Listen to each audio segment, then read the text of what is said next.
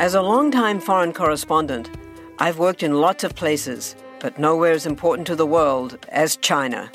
I'm Jane Perlez, former Beijing bureau chief for the New York Times.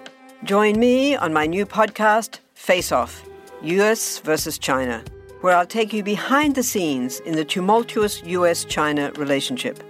Find Face Off wherever you get your podcasts.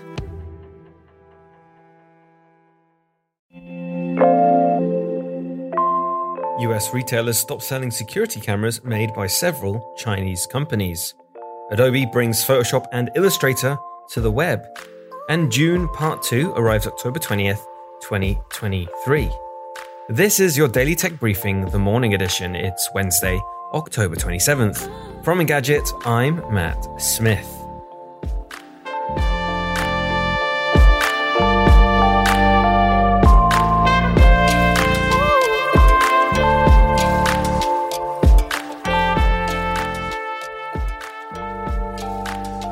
Two US China stories seem to occur independently of each other yesterday. First up, Best Buy and Home Depot pulled some security cameras made by some Chinese companies linked to Uyghur surveillance. Both US retailers have stopped selling products from Lorex and Ezviz, while Lowe's no longer carries products by the former. The US government added parent companies Dahua and Hikvision to its economic blacklist in 2019 for their role in the mass surveillance of Uyghur Muslims in the province of Xinjiang. Human rights groups believe over a million Uyghurs are being detained in internment camps, but China continues to deny the allegations.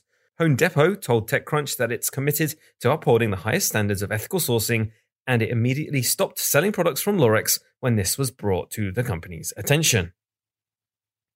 Within the same 24 hours, the FCC then revoked China Telecom's ability to operate in the US. Read up on that development over at Engadget.com. China Telecom has 60 days to comply with the order. Adobe has announced a major step forward for collaboration by bringing its Photoshop and Illustrator apps to the web, though it's pretty limited to start with.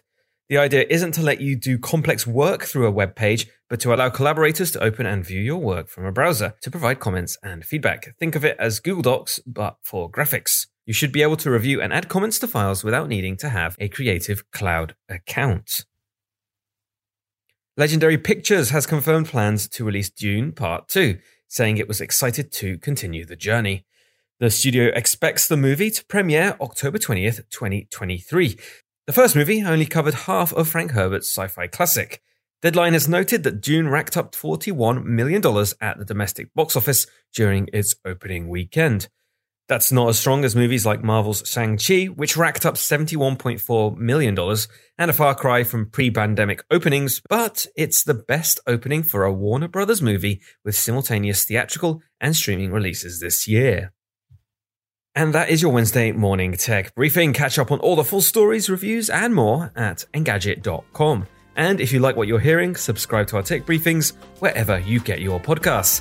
Please leave us a review and send us your feedback to tma at engadget.com. Thanks for listening, and I'll be back tomorrow.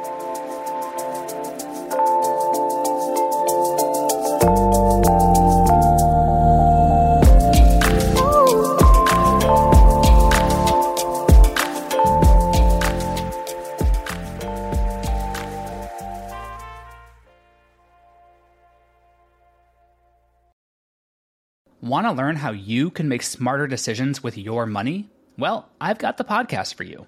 I'm Sean Pyles, and I host NerdWallet's Smart Money Podcast. Our show features our team of nerds, personal finance experts in credit cards, banking, investing, and more. And they'll help you make the most of your money while cutting through the clutter and misinformation in today's world of personal finance. You'll get clarity on strategies to help you build your wealth, invest wisely, shop for financial products, and plan for major life events. Listen to NerdWallet's Smart Money Podcast wherever you get your podcasts.